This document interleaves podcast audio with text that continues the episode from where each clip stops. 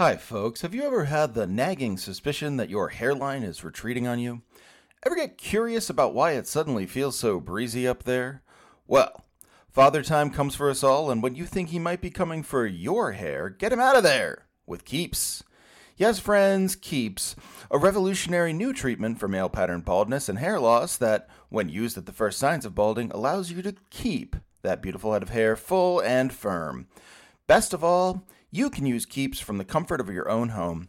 Simply visit one of their doctors online and have a prescription mailed to the convenience of your own home. Every three months, you'll get more, and if you're worried about the price, don't. Keeps uses a generic version of hair loss medicines and passes the savings on to you. A new price for a new you starting at $10 a month.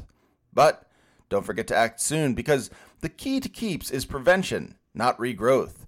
Save that head of hair, friend, before it goes away, and save it today with a special offer code by going to www.keeps.com slash Hegelbon. That's www.keeps.com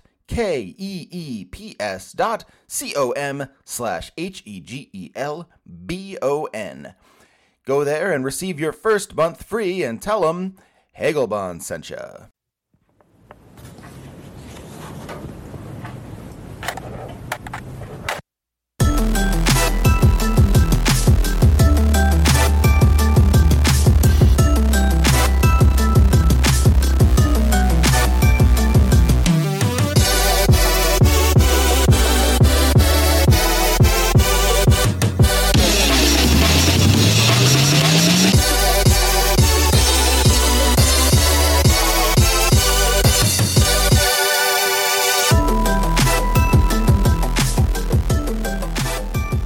No Cartridge Audio. My name is Trevor Strunk, Hegelbon on Twitter, and I have with me the man, the myth, the legend himself, Mr. Electricity, uh, Mr. Uh, Sean McTiernan of uh, just every podcast you've listened to. Um, uh, hundreds of dead bodies, hundreds of pixelated dead bodies, uh, shows about not dead bodies, uh, and of course all units. The fam- the most famous of them all. Sean, welcome back. Hello, thank you very much. What a nice introduction. You remembered some of what I've done, which is more than I can say for myself. Great to be I back. think I think I named most of them except the one I liked the most, which was your your time radio podcast. yeah, It's nice to have a secret. Um, but yeah, no, happy to be happy to be back. Happy to be back. yeah. No, and I was I was very pleased uh, when when you said that you had listened to the last episode because that means one listen, um, which is uh, I believe a personal best. And um, we did it. Well, that's. I mean, part of the reason I'm here is a we did it party for the one listen. So Yeah, that's- that's right.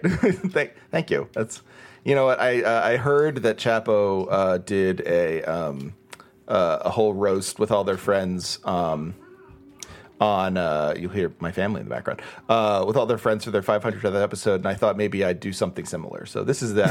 so both of us are. That's great. Yeah, yeah, no, and um, and I think we both make at least as much. We're, we we we have written at least as much book. I think between us. Um, so yeah, that's that's pretty. Potentially, yes. Um, is it as published? Well, check back with us later. Um, Depends on your definition of the word, first of all. I've been reading a lot of libertarian theory. Turns out that's actually pretty vague. But yeah, no, I heard the last episode and I was very excited um, to talk about video game criticism uh, because it's just me, but still, I'm, I'm, uh, I thought I'll inflict this on Trev. Now, there is another, I do have an ulterior motive. oh, Um, my uh, my beautiful wife is a very devout listener of um, Buena Vista Socialist Club, and if I appear on your show, I can kind of through like osmosis associate myself with um, uh, the effervescent Andrew from that, and perhaps gain some. Some of the uh, brownie points that I lost by the floor of my room collapsing in the house a couple of weeks ago. So, um, so it's, I, it's going to I'm gonna. I'm just going to uh, uh, on your on your lovely wife's birthday, uh, whenever it may be. I'm just going to get Andrew to say happy birthday to her. Oh, imagine how Australian that'd sound. Unbelievable. Yeah, Um, just just yeah. so so Australian and so. Uh, he has he has such the, he has the calmest possible voice. Um, I, I, yeah, I tell you, I have nothing but respect for them. I, I, I think they're all great. I, I am, of course, sadly, I don't listen to any podcasts that aren't all detectives now, so I can't tell you what goes on in them. But I have to say, I have noticed a phenomenon in my home of creeping Australia because my, my Oh, wife yes. listens. My wife listens to uh, Buena Vista, Buena Vista uh, Bunta Vista, sorry, Socialist Club. And Buena then Vista Socialist Club is a place where uh, an old time detective would go. She, I mean, my wife sometimes produces a cigar guitar, cigar box guitar, and kind of serenades as I look down corners. That's you don't know our life. Um, but uh, there's that. But there's also Australian Master Chef is a big presence in our house, um, and some other Australian cooking show as well. I feel like there's a lot of Australian culture for considering it's a it's a country that I have I would say like active suspicion and fear of just because of the amount of Irish people there. Yeah, I, that's, that's, that's really, I prefer they stay there, the ones that are there that got there, and uh, it's just a lot of Australia in the house. So I'm not entirely comfortable with it, but I'm trying to go along with it for the best. You know, Oscar, uh, my son, has gotten really into the show Bluey, which is uh, an Australian show. It's a Australian cartoon show about this. Uh, basically, like it's a family of dingoes. Um, it's cute. It's like it's it's harmless. It's it's very nice. But uh, um, the dad is always playing like fun games with the kids, so really setting me up for. Uh, looking pretty bad in, in comparison, but um, You're not a dingo. Where are all your the corks on your hat, Daddy? Um, yeah. Dad, Dad, can you can you please buy us a billabong? Um, uh, but yeah, the um, uh, the the one he uh, he's like he's playing with them and he pretends one of the kids is his morning paper and he says it in an Australian accent. Obviously, they're they're all Australian, so uh, I have I have started having to say it in an Australian accent for Oscar. Um, which is fortunately my Australian accent is not bad because I watched a detective show based in Australia and so I learned it. Uh, Oh, nice but one. but yeah, creeping Australianism it, it is it is a thing. It's out there, yeah. Like I, I, yeah, I know. Like there's like 18 different politicians that look like kind of um, the the the second killer farmer in a in a Todd, Tobe Hooper film that I'm I'm aware eat onions like apples and all this kind of stuff. I know what Hungry Jacks is. There's a lot of you know, it's out there. It's it's out there. I know. I I I um I did also have a a, a colleague once who went to Australia for several weeks and came back and kept like really weirdly saying he was really enjoyed being there because of the culture and hmm. like he said the culture a lot and we eventually narrowed it down to just the races like I think that he, He said the really culture into- as if he was talking as if he was someone like doing a podcast on 90s hip hop. yeah, exactly. He was a KRS one. He said, I, I really just loved those crazy guys and their basic instructions before leaving the surfboard. Yeah, no, it was, um, he was just, he was just really into them saying boat people and stuff. So, and Cool. The, uh, the, par- the party for car owners or whatever mad shit they have going on. Anyway, listen, we're not here to talk about Australia. Much as we would love- Unfortunately for the audience, uh, yeah, I know. Um, well, I'm I'm glad I'm glad I can get you some some uh, Bunta Vista uh, proximity. I think I think they would do to have you on their podcast, but uh, I you know I I will.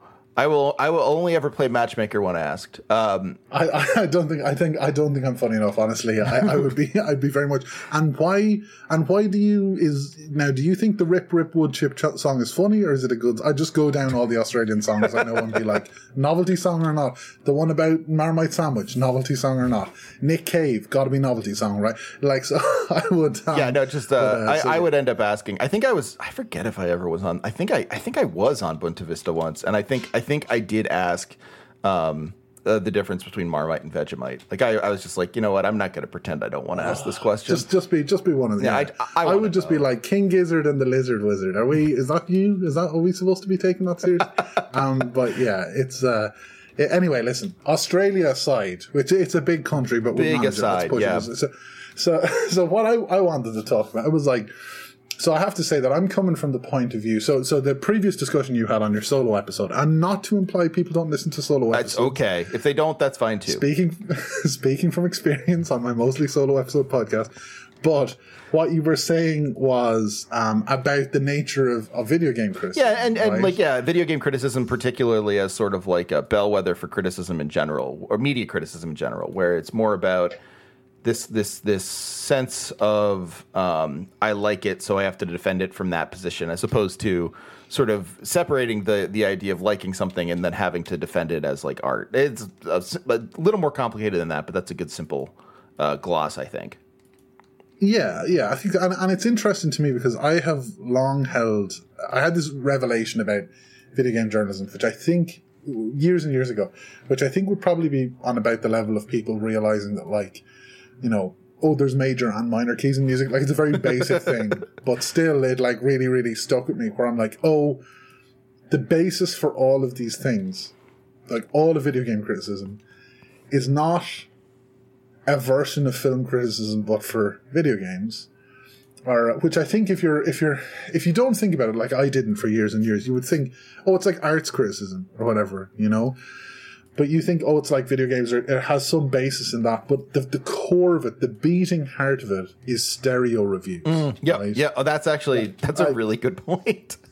yeah, it's consumer electronics. Like, like, so you, you know, it's not like, like, as much as I'm sure, like, you know, you read film reviews now, and I mean, now it's a whole different thing, as you spoke about with, um, with, with, with Andrew about the Marvel films and stuff, like it's spectacle versus actual cinema and, and on all that kind of thing. And we can probably get onto a little bit of that in a while because of how, you know, how I think the reason that I think the Marvel films are so successful is because they found the people best marketed to, um, which are comic nerds, and applied that logic to the rest of culture. Now know, you would say the Marvel films are successful. This is uh, it's very interesting. Now I'm not. I'm here to take capital S stanzas, and that's one of them. That, um, and uh, but but anyway, but I think yeah, like I think hi-fi review. Like once you think of it in terms of like, do, does it go? Does it get 400 euro loud? This 400 euro speaker. like if you Right. think of it in terms of that, that, and a lot of the video game criticism stuff about people, like how defensive people get because they've already spent the fucking money. But this is all built in now, even when people are like, um, because of course I I am 31, right? Okay. So I am the exact age where everything has been free for me the whole way up in terms of piracy. Not really. I have paid for a load of shit, but I am. I, I was kind of a teenager when like broadband was really fast and you could download games or whatever and stuff was being cracked fairly regularly uh, and crucially emulation was coming in or whatever and also um, but i'm not young enough to where all of that stuff was streaming and i you know the way young people can't torrent anything now yes, you know they don't they don't like, understand you- it. you yeah. yeah, it's like you're like a dumb dick, and they're like, "Well, why would I?" Pay? It's like, no, you're you're stupid. I hate you, young person that can't, that doesn't know what it's like to be stuck at zero seeders and ninety nine percent. Um, but.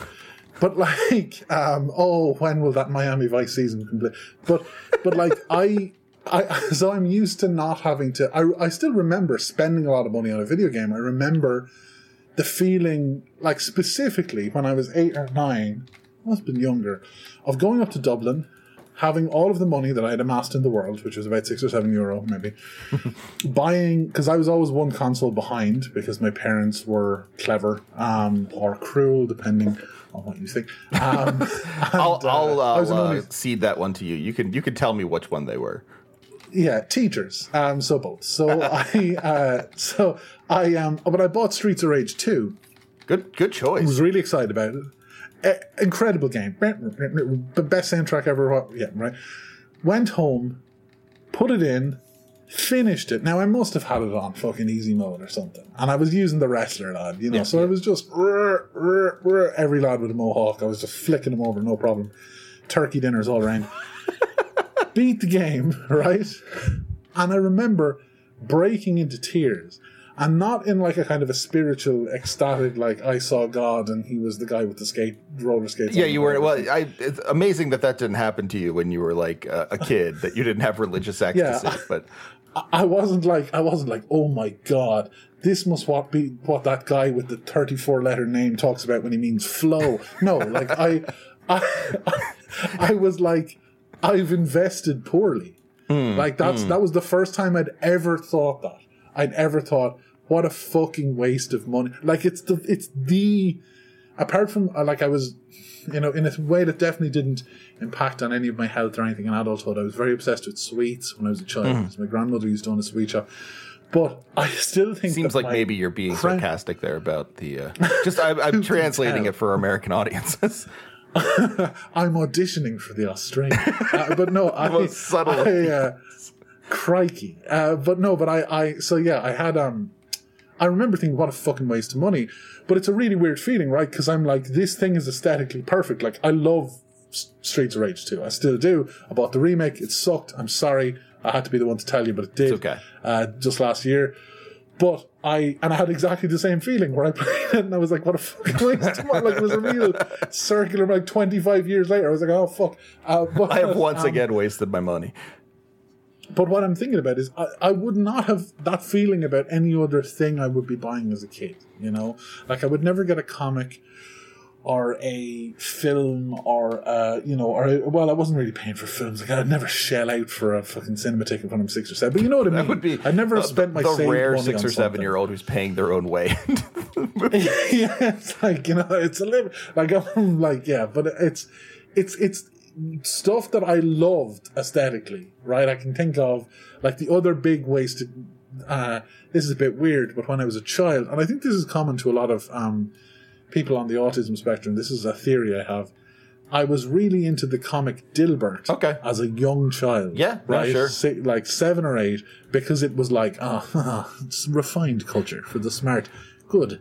Um, yes. No, I, I mean, I, I liked, I liked Dilbert. I, I feel like Dilbert was one of those ones that, like, once you got through with Calvin and Hobbes, and it was like, oh, I finished that lovely piece. It's like, well, what's left? And it's either Dilbert or Foxtrot. what is what is of equal artistic achievement to Calvin and Hobbes? Probably, you know, the world's first incel, like incel Rasputin drawing shit about TPS reports. Yeah, like, but but no, but I I like many fucking weird children. I love Dilbert, and I bought the I saved up and I bought the fucking desktop time wasting game, and I hated it. And I, and, I mean, that was both a shit game and and uh, disappointing. But all of my early memories of like waste of money are to do with video games. Yeah. you know, Yeah, no, I, that's a really and good ones point. that I liked, ones that I fucking liked because they were too they were too short. So I realized that like this consumer advocacy of like, oh, those were great speakers, but they burned out. That's far more than like, oh, the theme of Wuthering Heights is regret and outsider. Like that, that's not the kernel inside fucking video game criticism. It's like. Did this last? I do think that's a big part of it. Was this loud enough? Were the, the colors bright enough? Like, it's not fair to make fun of people who still prize that stuff because that is the kind of psychic core of it. I think. What like does that make sense? No, it does, and I think like you, you know one of the it's an odd thing because like I think you know making fun of people for that. You're right; it's not the best idea because of course like it's not really their fault that it's that, right? It's the fault of how it's been sold to us all this time. Um, and I think it's it it goes to this sort of sense of video game companies realizing that games as a service is something that can keep making the money because a game is not really understood as something you consume, but as something that kind of like somehow stays with you. Yes. I think maybe this is like I mean there are a lot of ways to understand this. One of the ways I, I think is that games have always been priced as media luxury items.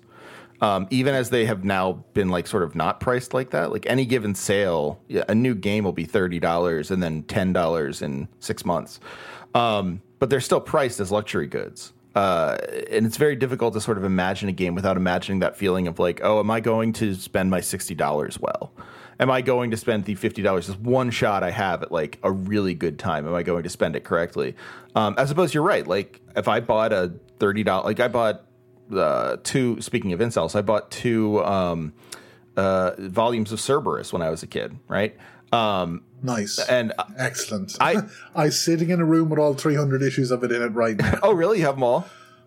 Uh, Yeah. uh, like a I'm not proud, lovely, lovely comic in some ways. Uh, unfortunately Up for the guy who makes it, uh, yeah, it I, well, no, look, like I, I love the way it's drawn. Um, I, I don't even. Really? I don't even. I just have it as a curiosity. Well, that's like good, I have it like I'm like I'm like a guy in a Robert Aickman like story that just has a, a book that won't leave him alone or something. Like that's me with Cerebus. Like I, I, I honestly though like the the second and third graphic novels, those big massive ones. Um, yeah, the phone yeah, books. yeah, Yeah, yeah. Um, they were like I liked the way those looked so much, and I enjoyed looking at them. And then I found out what Dave Sim was, and I was like, well, I now I can never read this again. I can't ever enjoy it or look at it. But you know, like I didn't feel like it was a waste of money then. I felt like, oh, I discovered something about this guy. What a shame. Like that's that's unfortunate, right?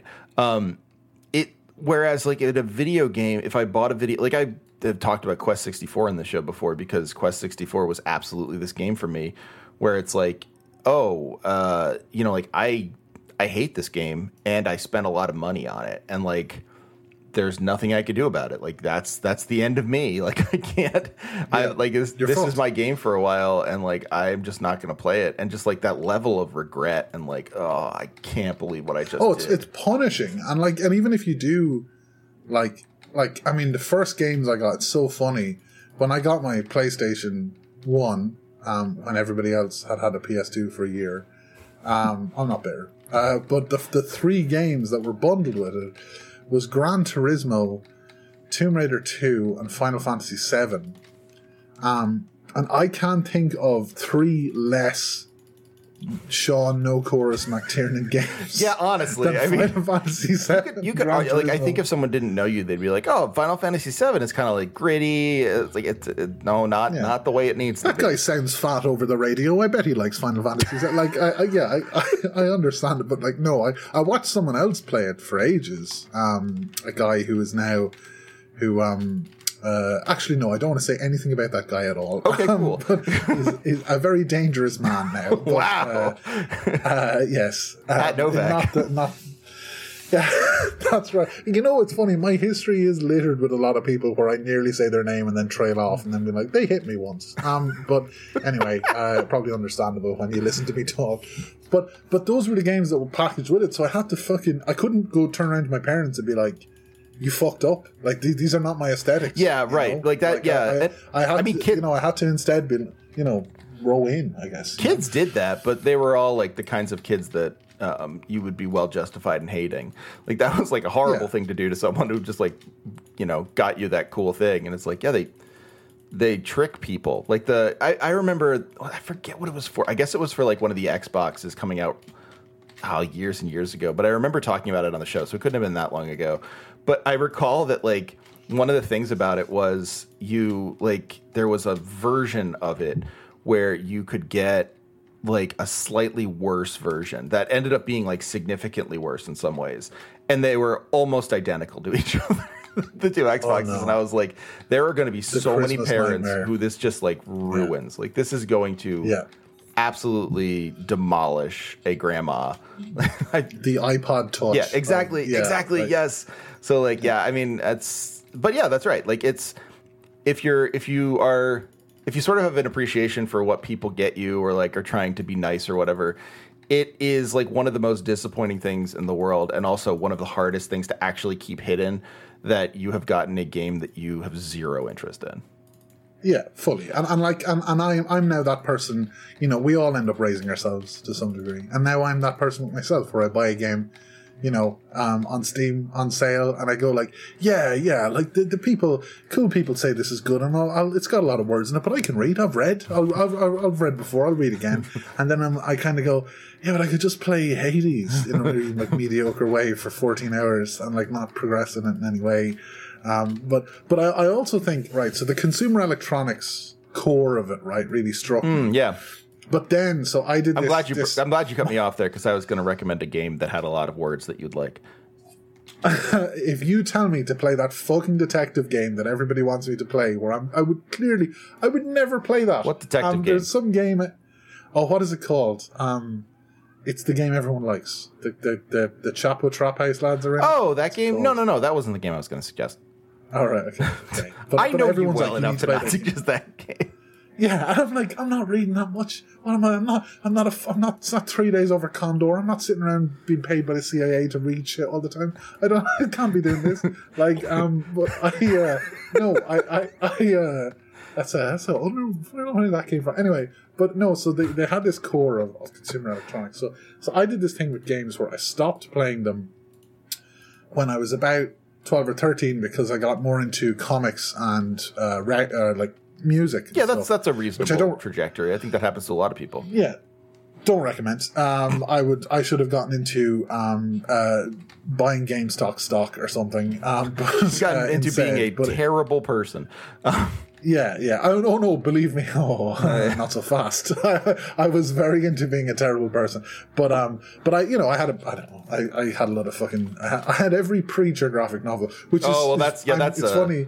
I mean, because I'm laughing now because that seems like such a small amount of comics to me now, but at the time people would like come to my house to look at it. like, you know, um, And like, oh my god, this cunt's unreal. But so I got back, and then when I was in college, I hadn't played a game in you know like it, like eight years or something, which doesn't seem like any amount of time at all.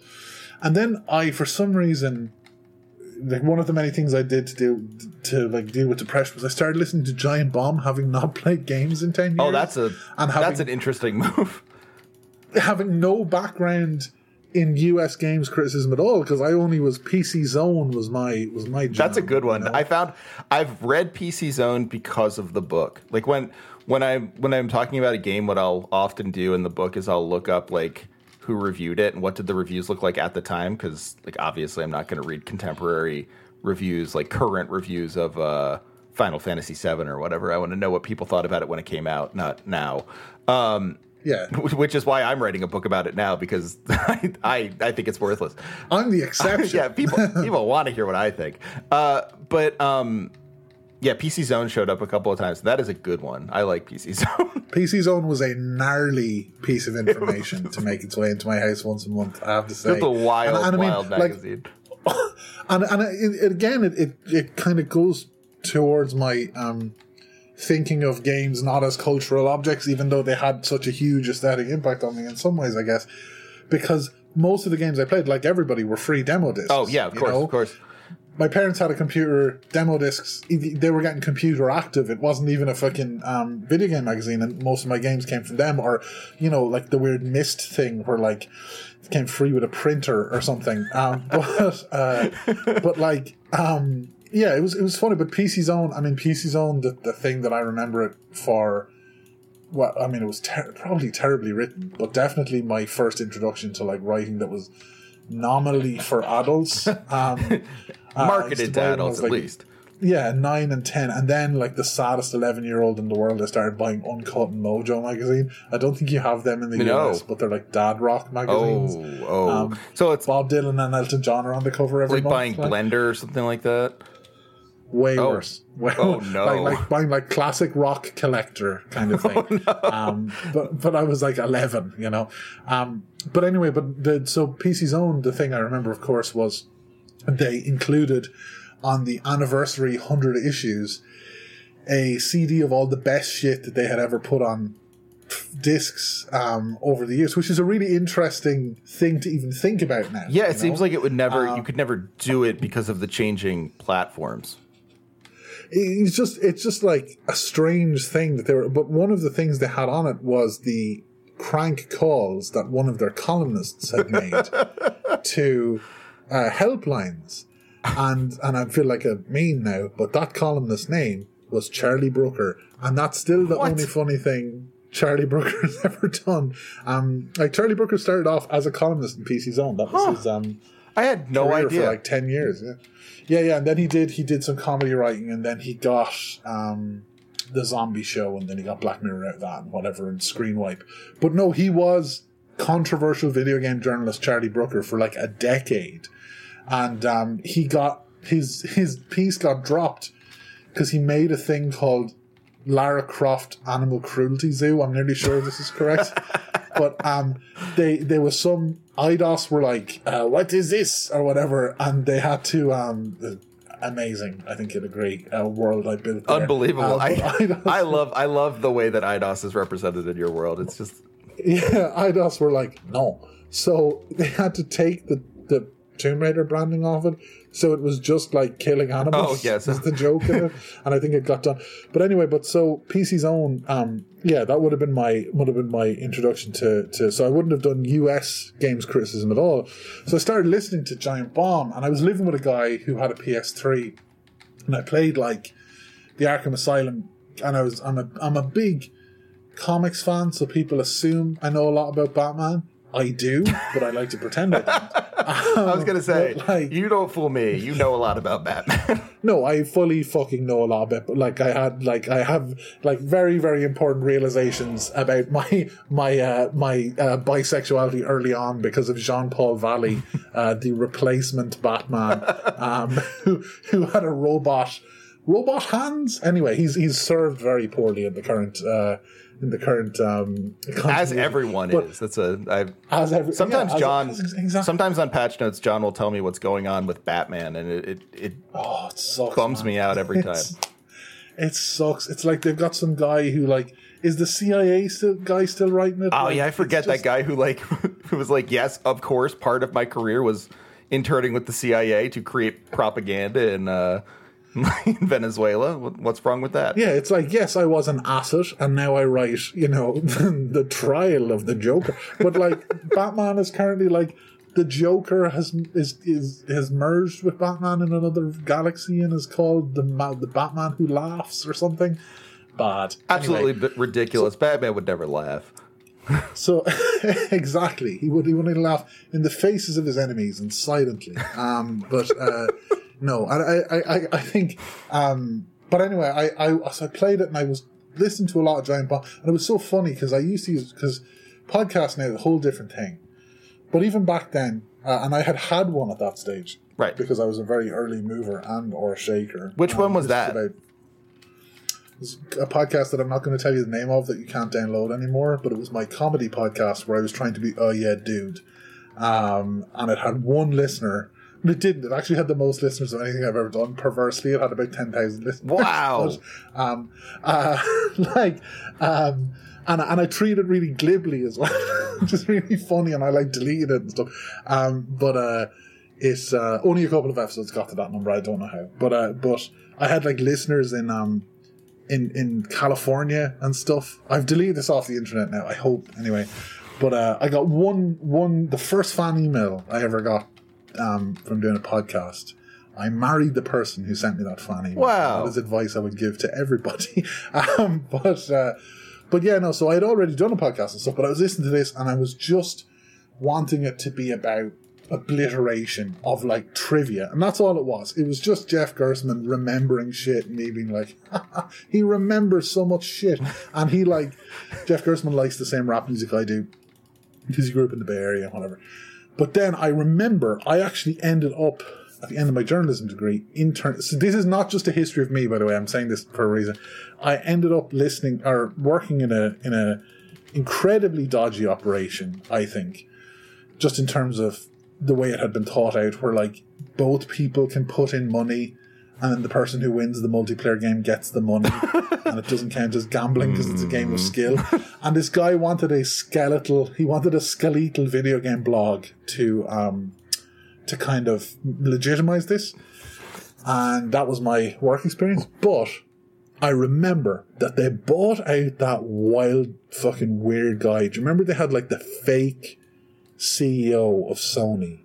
Yeah, um, yeah, yeah, yeah, yeah. Who would And show he, up in the he PlayStation gave this speech that was like, yes, yes. And he gave this speech that was like, we're gamers. And it was like, you know, Steel and the Sun, but for gamer. Like, it was really weird. Like, it was like, you know, we, we all, we always, we always reload. We always, you know, respawn. We always, you know, say the N word. Like, it was, you know, it was like the usual shit. But it was delivered in this stirring, like, kind of, um, free core kind of speech way. And people were like fucking screaming and all this. And that's when, to me, this turn where this stuff that was about consumer electronics became consumer electronics um, logic, but applied to the person's childhood. And that's when it became really rep- weaponized. Okay, right? yeah. Where it's like, was the time, instead of saying, like, is this speaker 400 euros loud, seeing as they're charging 400 euros, euros for it, is like, is this property 400 hours of my childhood that I imagine I spent alone beside my friends in my expensive house with my expensive console? Like is this worthy of my and and the the kind of veneration and i mean that's always been a nerd thing or whatever but to me that was the really big step. I think that's as important um you know that's as important a thing in all of that weird gamer shit that ended up following. And i know it was I know, I know old man Murray was getting people to, I don't know, carve swastikas into Habbo Hotel. I know, like, the, the, the timeline is all different, but I do think that's important that there was this people that shouldn't be in touch with their feelings were put in touch with something that they were told were their feelings, Yeah. but was actually just being an invested consumer. Yeah, no, no, no. That's and- exactly right. Like you it, know what I mean? It is. It is this sense of. um Yeah, and that's a really good point. Like it, it's it's a it's a. I'm trying to think of how to say this. Like PC Zone or those magazines seem cool to me to look at now, in part because they don't have any veneer of anything but uh, being a uh, consumer electronics thing, right? Like Yeah. you look at it and it's like check it out. The new like you know Taxi Killer 75 is out. Like is it worth your money? Well, it'll run on these and it'll it looks great. It is this long. Uh so please decide based on that. Like that's all they Yeah. are. And like there's something I don't know, there's something like extremely uh there's something extremely like n- normal about that, I guess I want to say. Like there's something just like okay, I get what's going on here. I know what this is. It is not like i you're just doing a thing where you're trying to sell me something. Fine. Yeah. Like I, I Yeah. totally, you know, works for me. Uh have at it. But like it it's odd when it becomes like you know this is now about your um this is now about your like personality it's about who you are it's about like Exactly, How- and and I don't want to, yeah, and I don't want to say that like back in the in the the halcyon days of you know seven for graphics, nine for shaders, six for sound, um, but like I I, I don't want to say that those days were like free of like all of obviously all of the terrible shit was still happening, Yes. right, and all of that stuff, all of those attitudes were very ingrained, but this kind of way it was weaponized and th- the fact the whole thing is about this like there are people now who who think of themselves as video game nerds right who wake up every morning smelling terrible surrounded by funko pops Can right? I- um, that's kind of can i tell you a, can i tell you a story about smelling terrible as a gamer nerd if, if you won't uh uh, please So my uh, my my father-in-law, who I won't name, uh, to protect the names, to protect the identities of the innocent, um, because uh, you can call me Joe Friday. Uh, I um, I my my father-in-law works at a high school, and um, it's in the high school they have clubs that have uh, you know advisors and stuff, and um, one of the clubs is a gaming club.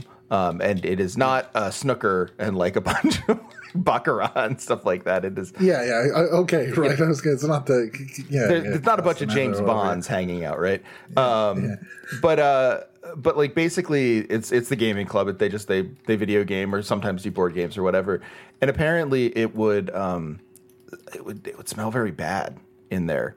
Um, And at one point, like the uh, the advisor had to like had to like get them all together and say like okay we've had like teachers come in here like who could barely come in so you, we're gonna have like a little lecture about just like making sure you know how to take care of yourself and like shower and stuff just like had to actually give give them the like you need to take care of yourself and not uh not just assume that you like you can just like not never shower because you're a gamer uh speech Yeah, ap- apparently those signs are everywhere at furry conventions. Oh. I have, I have heard. I mean, I have seen them on the front of Games Workshop and and comic shops as well. It's strange, man. Like it's it's it's um. yeah why It's funny that a a a culture that claims to and has the veneer of venerating the self so much, right? And it does that prompts that exists so people can, ha- ex- you know, engage in total like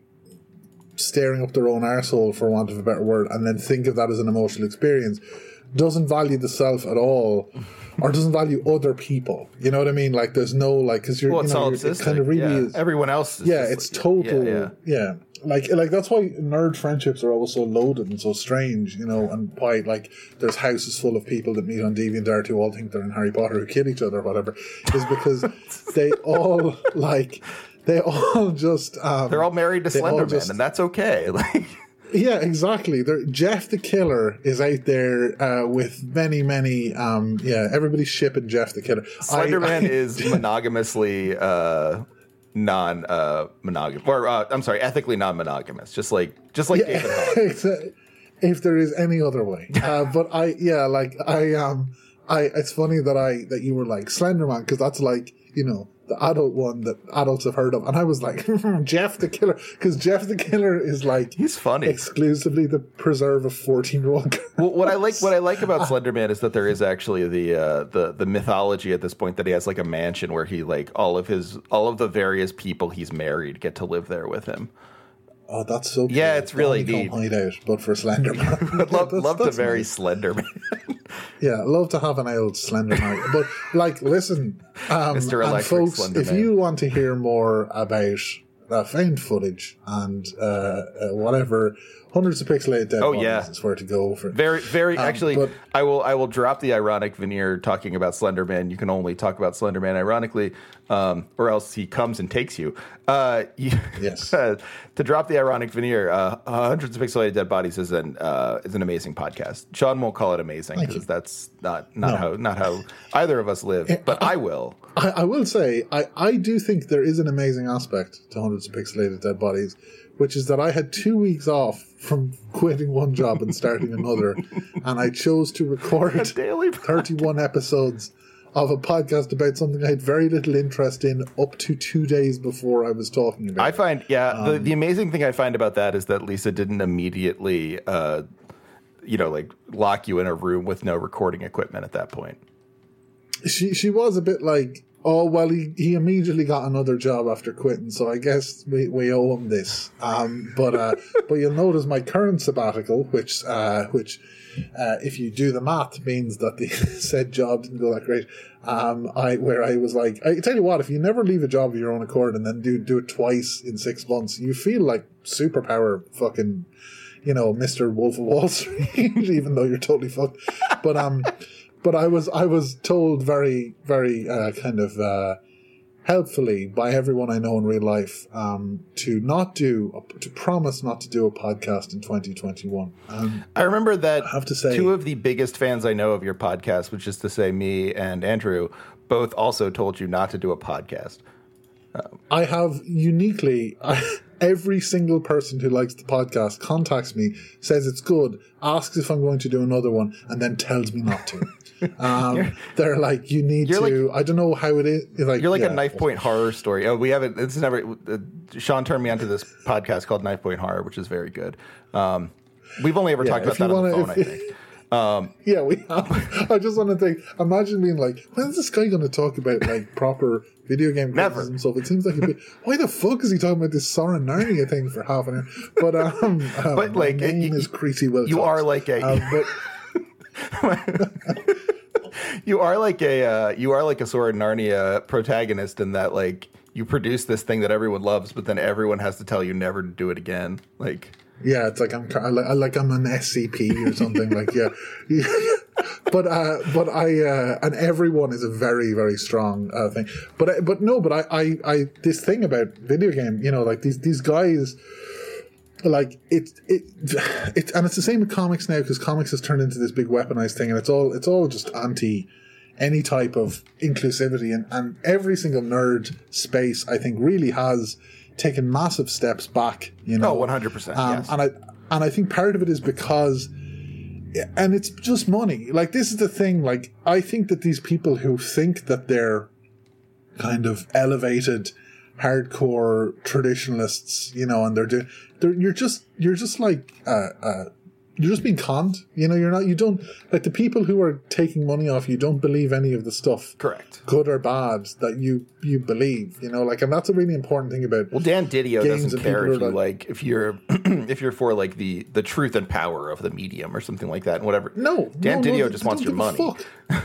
yeah, exactly. Like uh, it's it's and it's just like it's it's funny to me to to see because I think you know I was thinking about video game criticism and stuff, and I do think that the if I was thinking about one influential text, right? Um, and I, I was going to go into this more in this episode, and then I remember just before it that Tim Rogers has actually done this pretty recently, but he didn't put it this way because he's he didn't put it this way because he's not an asshole like me, but um, I think that like the most important text in video game criticism to influence like mainstream criticism isn't like you know communities of play or you know, fucking Flow or something, or like, you know, uh, Second mention of flow. Ludens. That's that, Yeah, that's just like ah, this is why this is why you're the best. Um, Yeah, man. Listen, I listened to one episode of Game Study Buddies, and I want to get my fucking. Actually, no, it's a great podcast. Uh, is that is that I, Cameron's uh, new podcast too? I, Uh, I forget it's, the uh, title yeah, of it. it's, It's the the ranged touch fellows. Yes, yes, yes, that's but Cameron. Yeah, do- yeah. They do. I have to say, yes, Cameron. Comes, yeah, but and Michael Lutz. But they the, the Stephen King podcast they do is fucking amazing. I have to They're both great. I've, I've, I've had Michael on the podcast. I haven't had Cameron on yet, just basically because we both never worked out our schedules. But um, yes, I, I like the Michael. Lutz, the Michael Lutz episode of No Cartridge, first episode. I Wow. still an all, still an all timer as far as Thank I'm you, concerned. thank you. Anyway, I think that the most influential text on uh, mainstream game criticism is Columbine. Is the Columbine shooting? I think that the Columbine Yep, shooting, yeah. everything you need to know, the reaction to the Columbine shooting, it's all it's all in there you know, people blaming Marilyn Manson, Marilyn Manson coming out and saying, why don't we listen to the children? While he went home and kicked women down the stairs and uh, followed them around and said he was going to murder them or whatever and was treated like a hero for saying, I know you are, but what am I? Blaming the, the it's not just the idea that Doom was part of it, because I think t- Tim Rogers in his Doom video goes into Doom, and, and I wish I'd rewatched it actually for this, but I don't. I didn't have eighteen hours. Um, it's it's a testament to his current output that I'm unemployed, and I still was like, I don't have the. I mean, I, I pay the Patreon every. I still don't have time to uh, to watch it again. Tim, I'm so sorry. I don't have um, the time to. like, I, there's only 24 hours in a day. Yeah, like come on, man. I, I, I, I but but I think that the reaction to it and the idea that they were bullies who were sold as the bullied or whatever, you know, Mm-hmm. and that in the aesthetics of the guns and the misunderstanding of the militarized kind of like the misunderstanding of them having these militarized kind of clothing on and how say like even industrial KMFDM culture or whatever like muddied the water between I'm sorry, I don't listen to MDFMK, so I wouldn't know.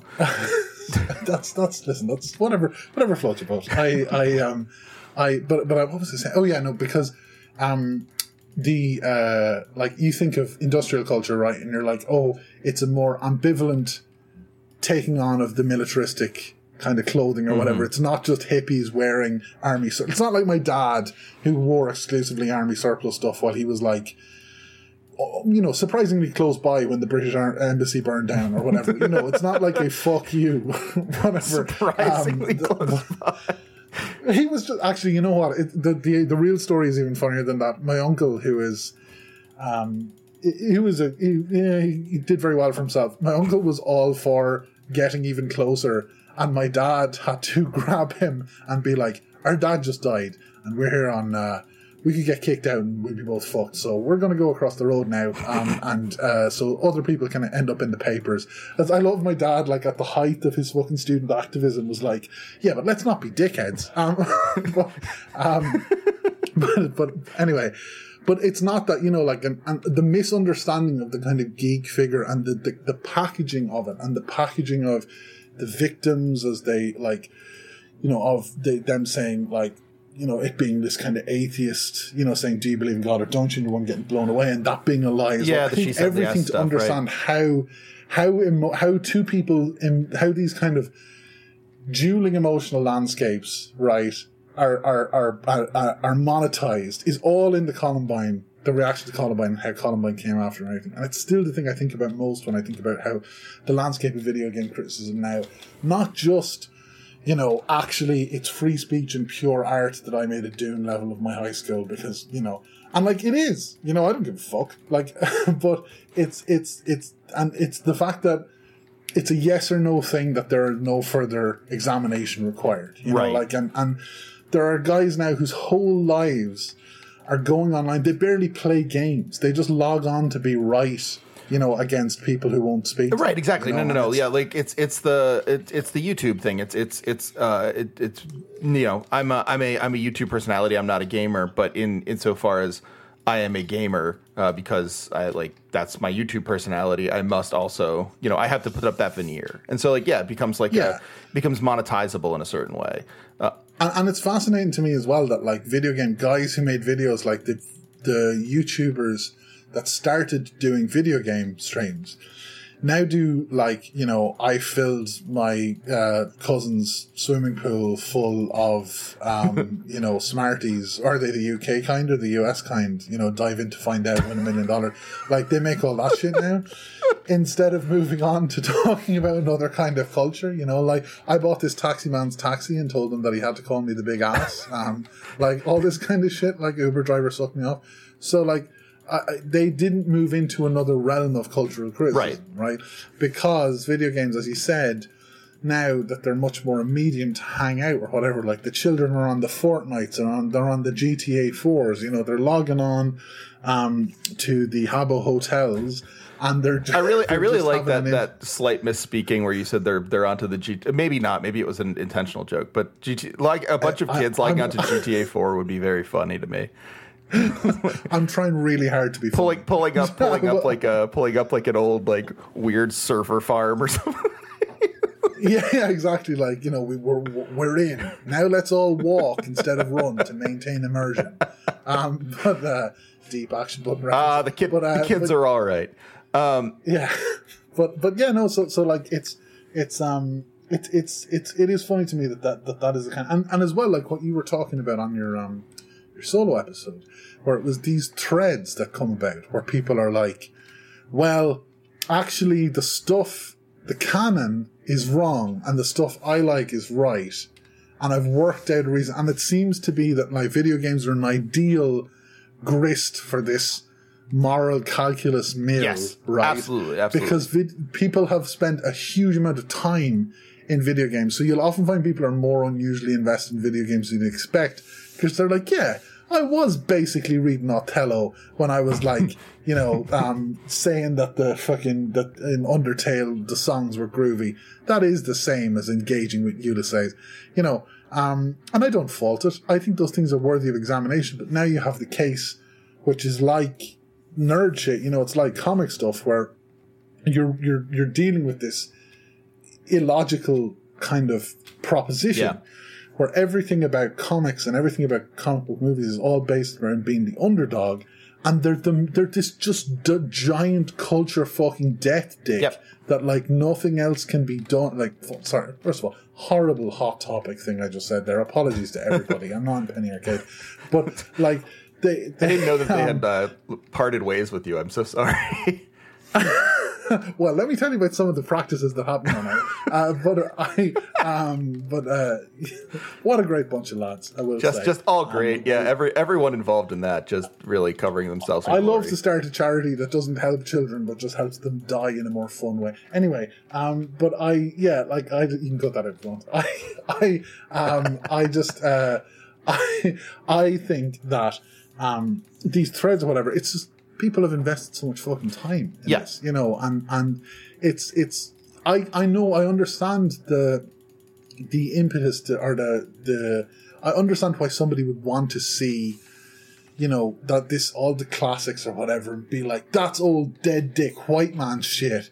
I'm talking about Cyberpunk 2077 or whatever, you know, like I'm saying like this is the real, you know, that flute that arrives on everybody's timeline once every six months to be like, well, the Greeks, you know, they had a run the jewels as well, but go off, you know, whatever. But you like, this prick? Like, and they always work for like, you know, charterschools.com. Yeah, right. something. It's like, what? I love yeah, this. but I love that. I, I, I, I get it. I get why you are already smart is like a, a, a, an effective advertising thing, you know. And I think that that the, the nerd thing that I was talking about, it's like people who are into superhero shit, they still talk about how they're like th- this. This is this thing where they've replaced the you know this kind of um consumer electronics of the sole thing I was talking Yeah. about. Where like now they'd be like, no, even one dissenting review is worthy of a death threat. You know, like when Well, yeah, that, that's I like remember. what uh, Gail Simone was doing. That where like someone was like, someone was like, "Well, look, you like you have this. You, like, Disney publishes you. You don't like you don't have to do this thing where you pretend like." Everyone's against you, and she's like, "Oh, well, okay, so I guess like it's okay to just like not acknowledge that uh, this is really important to people, but go off." It's like, no, you Yeah. don't have to. and, and like that, I Yeah, think that's I will go off. yeah, I will go off. Uh, so so I did a podcast, uh, but uh, no, I think like I mean that's the thing, right? Where like it is it is this sense of um, it's a sense of like you know you you um, you have to you have to acknowledge it or else you're not really doing the work uh, that they want that they need you to do and that you should be doing as like a good ally or a good good scholar or whatever. Um, and, and ultimately that's like just not true. Like you don't have to acknowledge something's quality. You don't have to acknowledge that it's important. You don't have to do any of those things um, because that's not really the point of media consumption. It's not the point of criticism.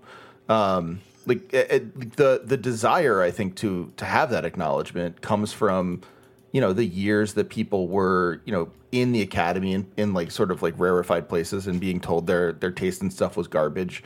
Um but that's just not the world anymore. Like you get there are so many i'll i'll say it from like a, a more like sort of uh, uh I don't know, materialist perspective, like there's so many more jobs in digital humanities than there are teaching the classics, right? Like you want to argue that like a spreadsheet counts as art, um, you are going to find a lot of very willing publishers. like they, Yeah, they love that now. That's just like their deal. So like, yeah, I, I think like I think you're right. Like it is it. Maybe maybe there are like two things here where like the one is because I completely agree with your point that that like old criticism of video games or old you know, video game magazines are basically just stereo reviews.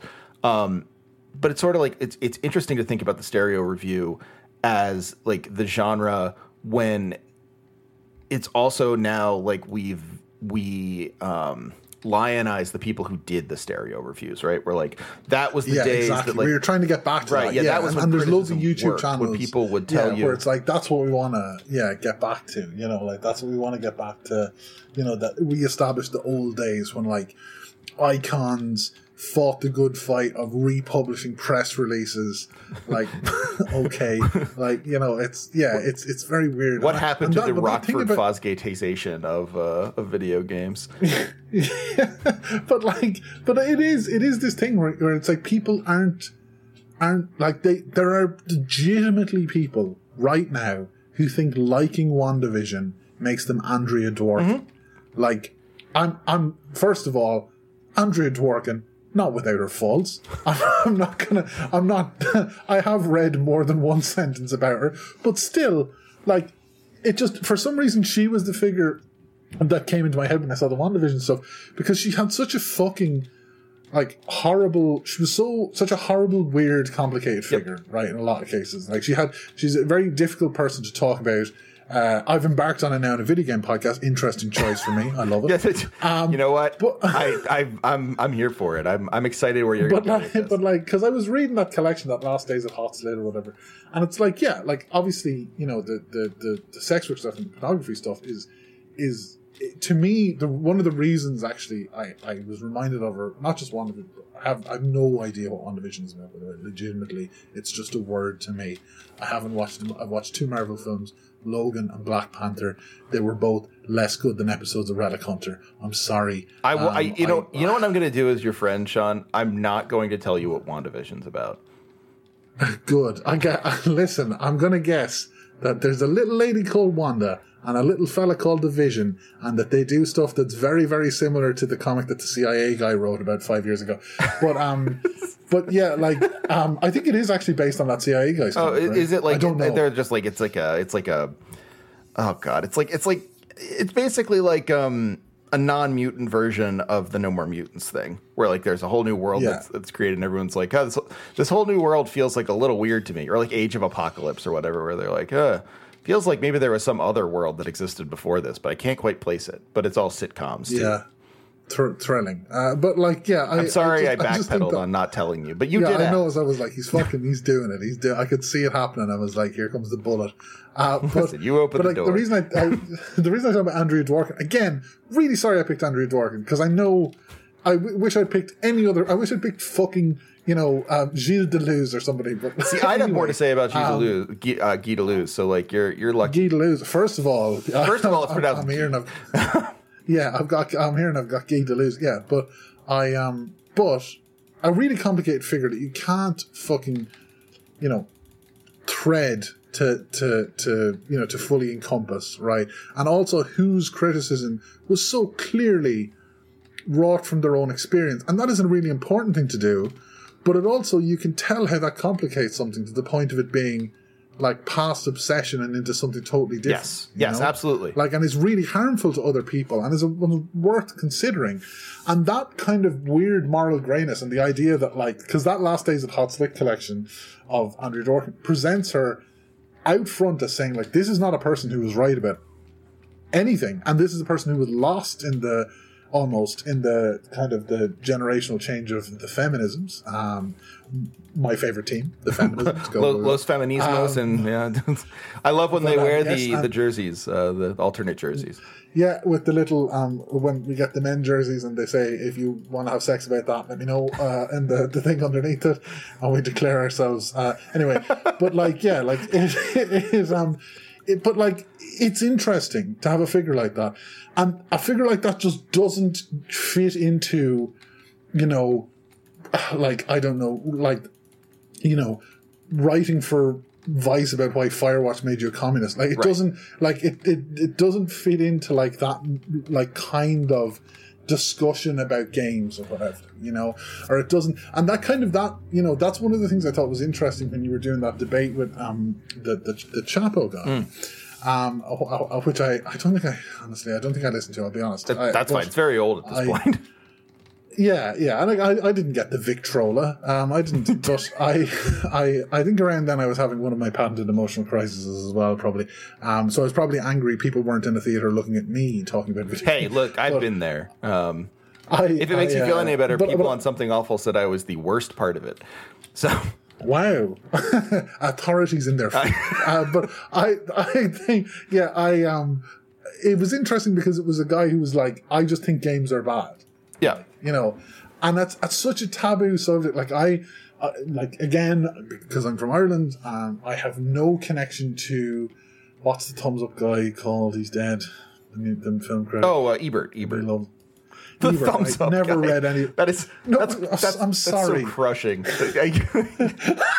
Well, I'm sorry. You, have I done never, more work in tearing down his legacy in that last like three seconds than like any like you know uh, penny arcade person has ever done. Calling him the thumbs up guy is just like brutal. But I, I just didn't have any like in you know interaction with his criticism or whatever. You know, like I, I and I and I know now. I mean, he seems like he has a lot of cool films he really liked and whatever. Like and, and lots of mystifyingly shit ones he loved, which is interesting. That's how it should yes, be. exactly. Great, great, great bunch of lads. But but like he him saying that like no, all games aren't art is interesting. You know, like that's an interesting word. But like, there's no way that that would be argued against now. There's no framework for arguing against that. Yeah, good point. That isn't. This guy is out to silence Lat- Latinx twine makers. You- Right, You know, yeah. like there's no fucking thing. And like, the people who are doing that don't need that shit either. But it's it's like this. It's I think the money has gotten in so far to this emotional idea of video games that people are so prepared to live and die for companies that just see them as like little ones and zeros on a Oh, sure. ones and zeros on a spreadsheet. and like it's That's it- not how it's not as if it's not as if like they're like those companies don't know it too because like of course like you get people like Naughty Dog um just saying things like you know what if you like I guess if you're not willing to accept The Last of Us 2 uh, as like the emotional journey maybe you're just not like you know maybe like you're not ready for games as art if that's where you're at with this game like if you're not willing to like How about you keep your keep put your balls of steel in a little fucking basket and cycle Yeah, away? You right. know, like in the balls of steel. But like, yeah, like exactly. Like you're they're able to say now, oh, oh, you thought that like you're not ready for a game where custom characters can have penises just because there was a bit of union busting. Mm, seems a bit weird. Seems a bit weird. You know, like it's it's all this, and they don't care. No. Like there was some streamer that said all this mad like getting people to understand because they're so invested in the idea of companies having pride. It seems to be this thing that video game lads, enthusiasts, or whatever, cannot get their heads around. And I'm not saying that again. I will say, and I, I've had problems with this before when people are like, "Oh, you think you're better than?" I do. Um, First off, no, absolutely. I, gen- First off, have you heard my silky, beautiful voice? Of course I am. No, but I, I'm the same. You know, it's very difficult to get around they don't care. They don't give a fuck. No. Like they don't like it's really, really and there's so much emotional time and fucking mental time spent on being like, why don't they care? Why don't they have pride in it? No. What matters about a game is the fucking it, like and and it's boring. This is why people are getting really mad at it now because every single big game that comes, it's like, oh, every big game that comes out, there's a story about the crunch. Yeah. What do you think? Like, Why do you think that is? you're, al- you're almost there. Like, Right. and what does that? and like that's But, like- that's like the, the that's always the difficult part in talking about stuff like this is acknowledging that there's like a bad part to it right that like that Yeah. like yeah like okay yeah all these games have crunch. All these games do these kinds of things that that minimize the people who work on them that make them feel like they can't be in the industry that you know uh, hurt their employees or whatever. That absolutely happens in all these games and you if you want to argue that they can be art or that they are art you have to argue that within that context you can't just be like but i mean if you think about it they're actually uh, much more artistic than any of these scorsese movies like that that's not that's not now That, that's zero sum shit, yeah, and exactly. And like you wonder every time you see one of those things like, oh, they hurt people. Because I was looking at this video, I was looking at this list the other day of like films that have killed people. Oh no And it's like films that have killed people during the non max a- a non Max is landis division um, but um, good God, please listen. I, am not going to be one to slag off a victim of helicopter, but but like it, no, it's it's one of those lists where you're like, fuck. There's a lot of films on this list. Oh, there's some of the Resident Evil films. I love them. I think they're like the peak of action cinema. I have to deal with the fact that this guy clearly doesn't give a fuck. Like, you know, fucking Werner Herzog, everybody's favorite meme meme dad, like marching people to their deaths Oh, yeah. so he can push a boat boat up a mountain. You know, like that's that's true. Like he he like that's he did that. You know, like and that it's so difficult to because people. I mean, look, it's it's really easy to tee up on the Martin Scorsese's gangster films. Don't say as much to me as you know fucking i don't know whatever um this cooking anime people like it, it's it's easy to kind of bat them aside because or no it's not cooking anime it's always just It's always Marvel movies, a marvel yeah. film yeah or dc I mean, films, my, my word, if it was person. cooking anime, I'd actually enjoy that quite a bit more. Like that would actually be Yeah. kind of interesting if this was like That that does that, that yeah that bubbles my waffles. Yeah yeah no I I, I suppose yeah but I, I I started to read a really famous cooking um manga the other day and I said to Lisa it was like the first page is the main character getting breastfed, recoiling and saying not enough body and I was like I'm not ready for this. like as a as an infant, I was like, nah. maybe it was Drops of God, the wine manga. That's or something. very like, funny. No. Uh, but yeah, it, it is. It, it was great. But I was I was looking for people to be killed. To be honest with you, Yeah. I was looking for some violence. Um, and Ah Jin is the one I, I ended up. Ah, good, good, good. Or watch reading, but recommended. But but yeah, no. So I, it's just it's so difficult to like you said. That it seems like everything has to be narrowed down to this one point that you can just fucking bicycle kick through the goal of the game. And then you have your opinion. And the fact that it's a game, it's different to a film or a like they're you know pieces i don't know I there's still some understanding that there's like different opinions can not of superhero films no superhero films are a monolith, sti- right? but there's still some sort of or people love to debate them you know like and it's it's amazing to me how they've made these things like they have they have functionally i mean it's worked right like the the the the however much the fucking cia were paying rian johnson like it, it has it has worked 100% because like the, the Star Wars, whether each initial now I haven't seen any of the new Star Wars. I only saw the I'm one. an adult man. Like I'm, I'm 31. Like I don't know what you think I'm going to see in them. You like, can watch The Mask of like, Dimitrios children- again with that time. It's yeah, Twice, three times. of of course. Like, look, and again, if you're a big Star Wars fan, I don't care. But uh, but like, if like, I have a big Vincent Price tattoo. I'm a nerd. I just different kind of one. But I haven't seen any of them. But I know that there's entire there's people whose entire engagement with culture is getting on and being like, that spaceship shouldn't have fucking been there, and there's no way they could make a map out of a knife. What is this? Dickhead school? Like that every day. And it's just one film a year, you know? And and the internet is such that there's guys that, you know, YouTube, which is, you know, supposed to be the Shangri-La of anybody can talk about anything. It's it's I have to say that you can really see the effect of how much criticism and how much fan enthusiasm has been wielded for money by seeing what succeeds on oh, YouTube. Oh, yes. You know? Like, like it's, and it's not just like, oh, YouTube is bad, but it's like, no, that all of the conversation around something, because people, like, I mean, I, like my thing that I, my, like my podcast that I made is, was uncommercial even for one of those podcasts, you know, um, in a way that I was very, very arsily proud of because there are lots of, you know, genre movie podcasts where people do them to get free DVDs they they delight in the joys of and, and if I had done it slightly differently I could have been one of those guys. No one I'm not very good at it so nobody else would have listened to it but it was like a point of pride for me to like extract the money from the thing I was talking about Yeah, you know yeah. what I mean like and it's really difficult of course, yeah, of course. like I I just I you know when I did the film screening I didn't charge for and it was just it was more like I just wanted to and and it's this is purely privilege because this is suggesting that there's no way. Now, not that when you know um, people writing about when Anthony Lane's writing about a film, you know, famous left wing uh, critic Anthony Lane, like that he's not influenced by loads of bullshit or whatever, you know, or it, like professional critics. There's always an element of like Jonathan Rosenbaum.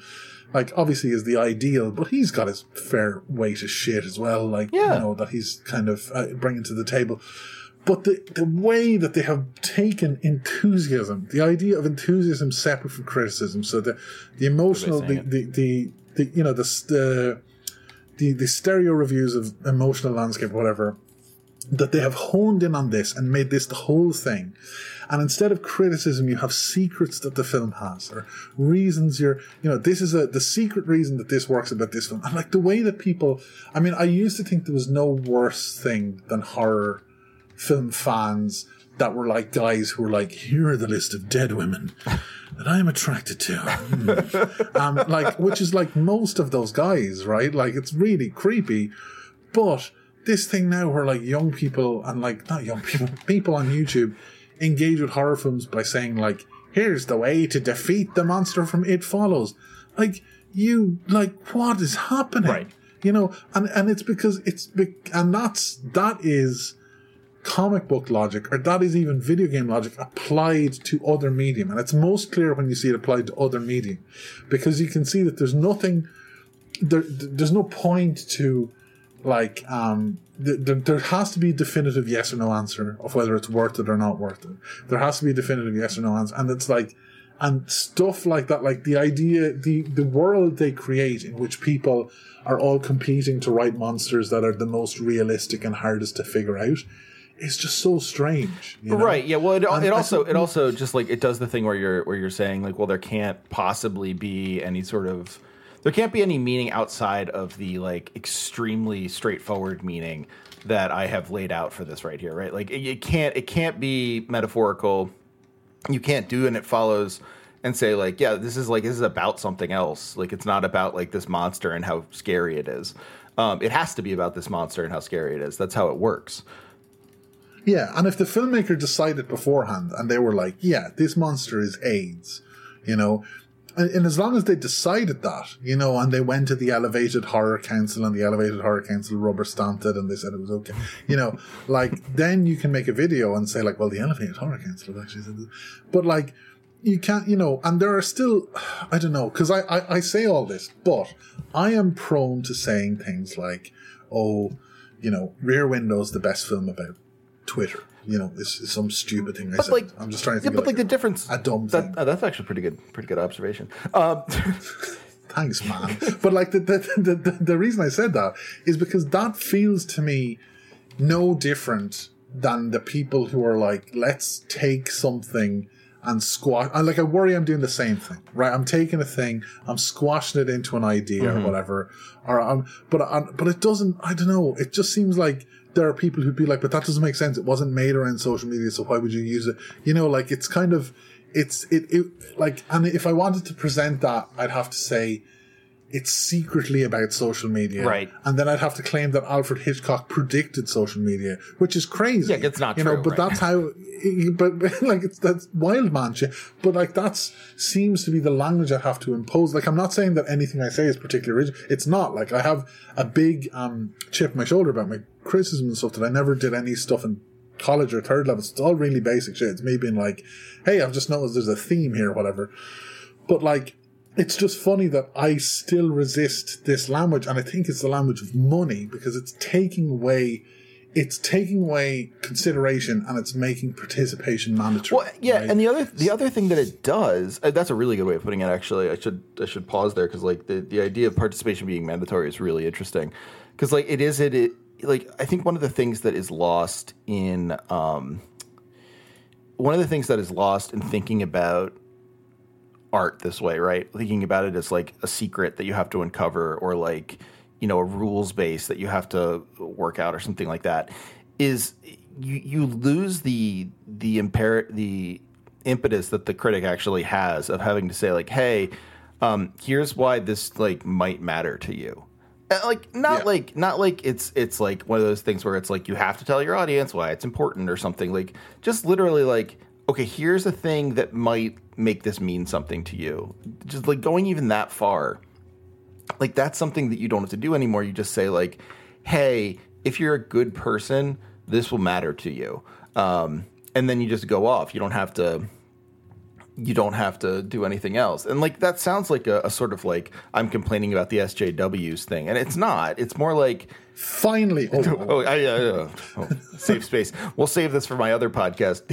The, the, my, my, no cartridge, comma, bitches. yeah, like I, I definitely. By the way, no offense, I hate that word. that's uh, okay. But um, but that, anything for a joke. Um, but the, the, you know, I think like I think you know like the the the thing like about all this is is you can you, it's not even like I think it's bad to have like a, a, progressive or socially just perspective. Obviously not. Like I think that's good.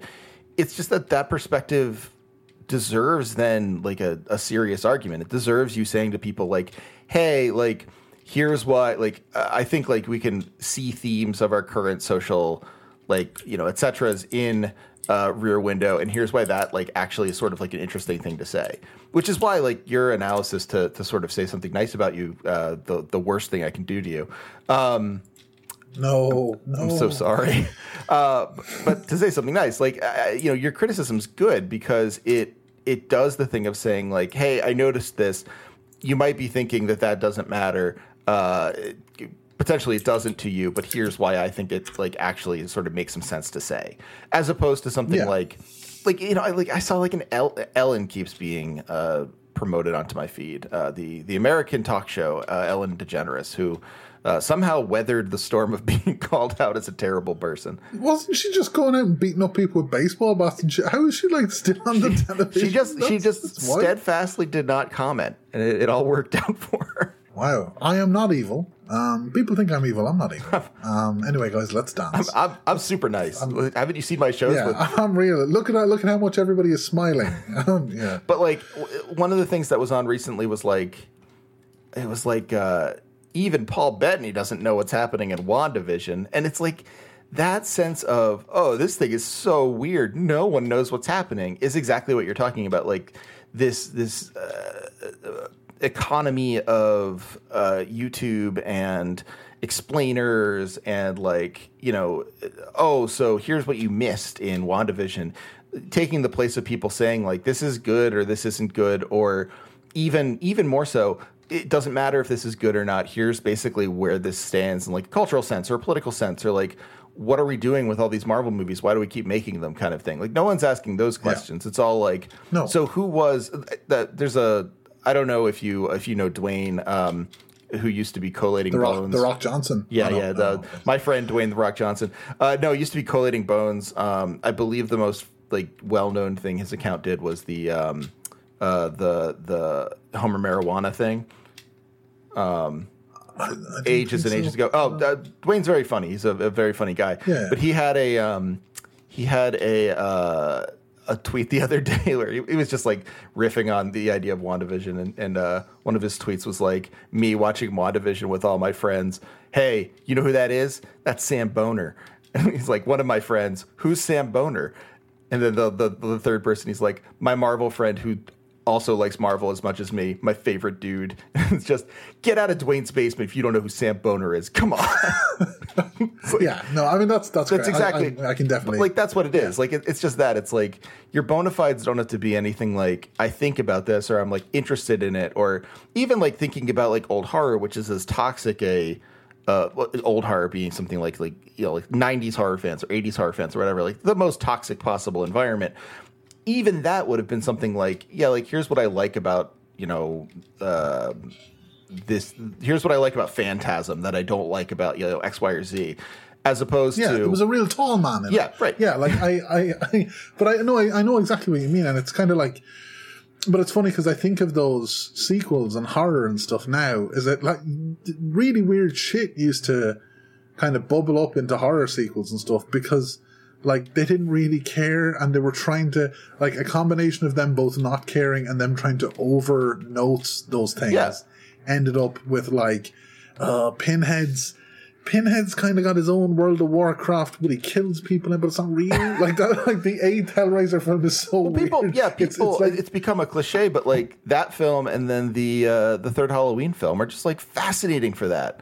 Like how yeah, those the third Halloween up, film like, is is great. Is yeah, great because Irish people are the bodies finally. Um, but like yeah, it's it's it, it, but it's like but like I mean I always think of John Carpenter drunk at two o'clock in the morning being like, you know what this and this is how it happened. Being like, you know what? He's her brother. Whatever. Like, who cares about this shit? And then like millions of fucking billions of dollars, and we're like springing out of that one guy being like, oh, who gives a fuck? Yeah. Um. But but like it's but now like all of this sequence, like you see, oh, the focus group, this constellation of nothing, you know, like, and even, and it's what what really gets it to me.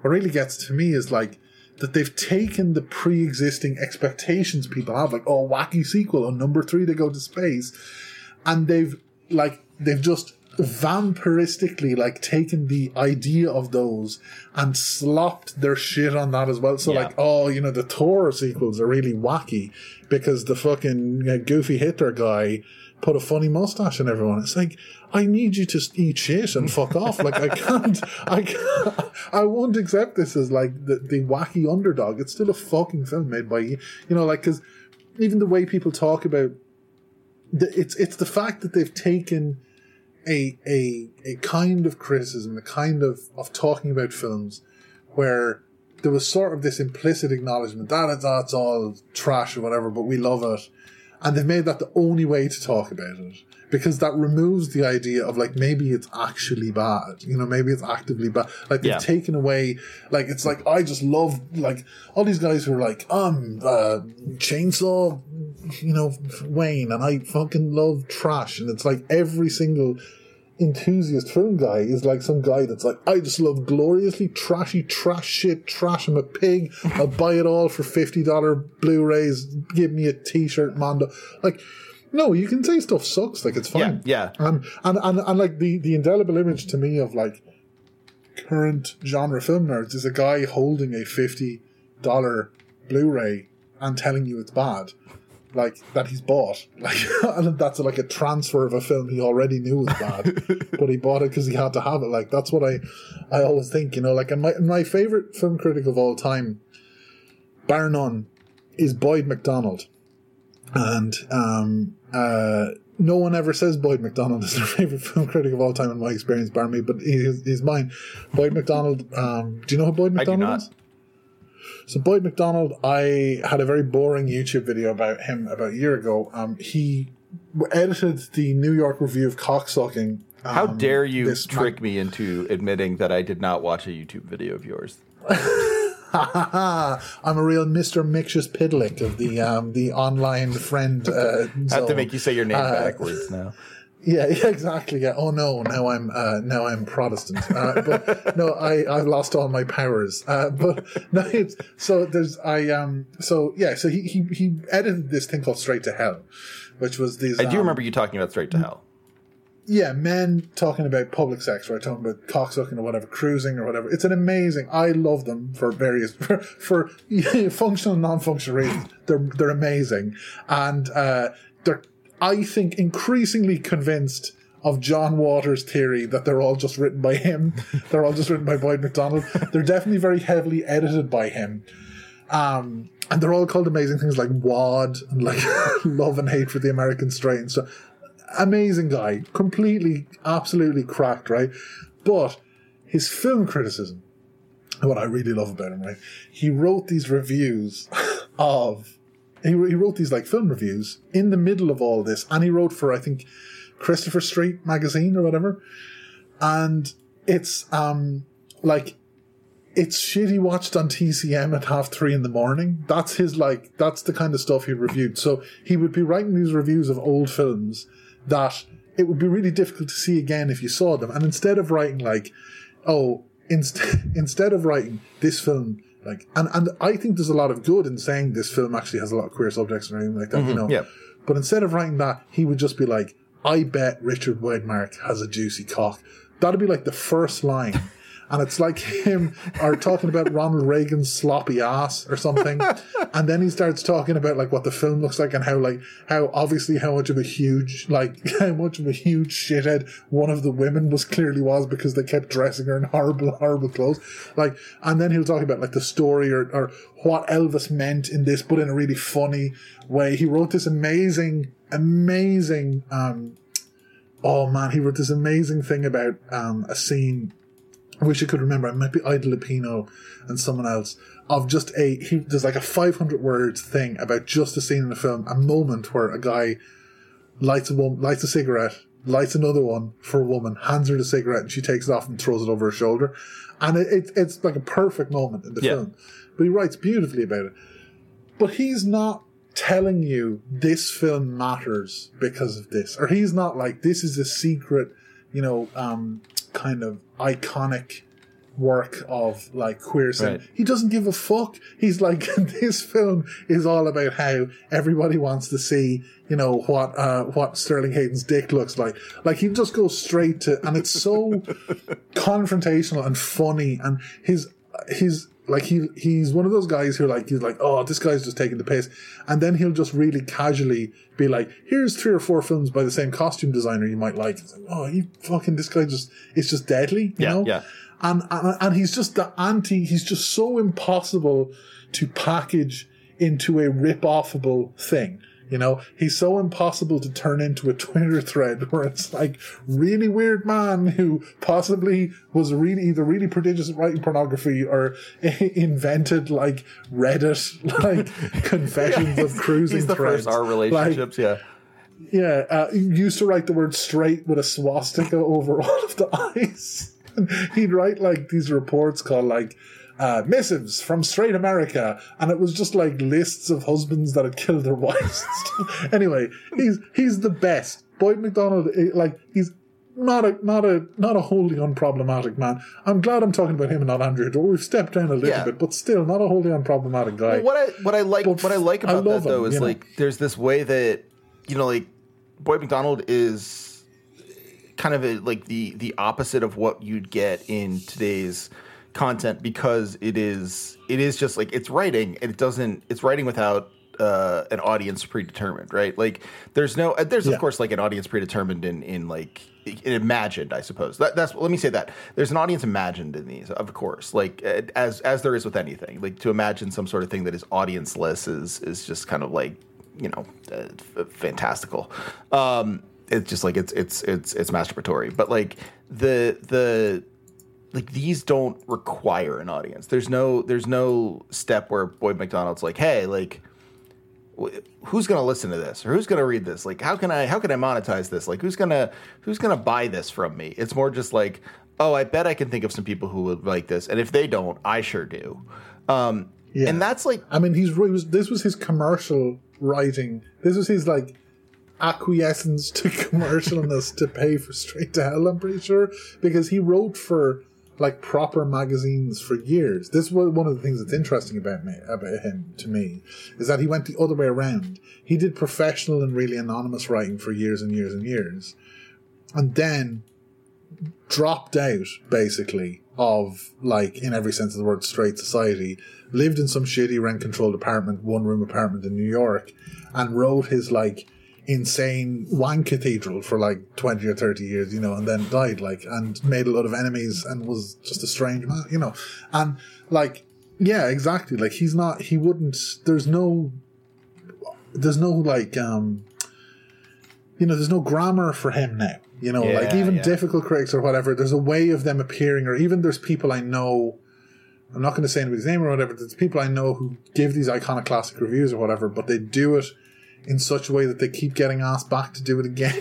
yeah, you Um, know, it's it's sort of like, they- and like I say this with love because I, I I genuinely enjoy um, the Giant Bomb guys, not just the ones who were on the show. Uh, Ben's not no longer at Giant Bomb, but uh, Ben and Alex are you know two two very very nice people. Alex did the live show with me, so like I would never say I think Alex Alex has the best T-shirts in in of of, of mainstream video. oh 100. percent I think also the best music and, and, and seems like a tormented because he's such a moral man to be in the middle of video games. I always thought Alex was. Uh, yeah, no, it's just like a, a, a lovely person. First guest I ever had on Yeah. the show.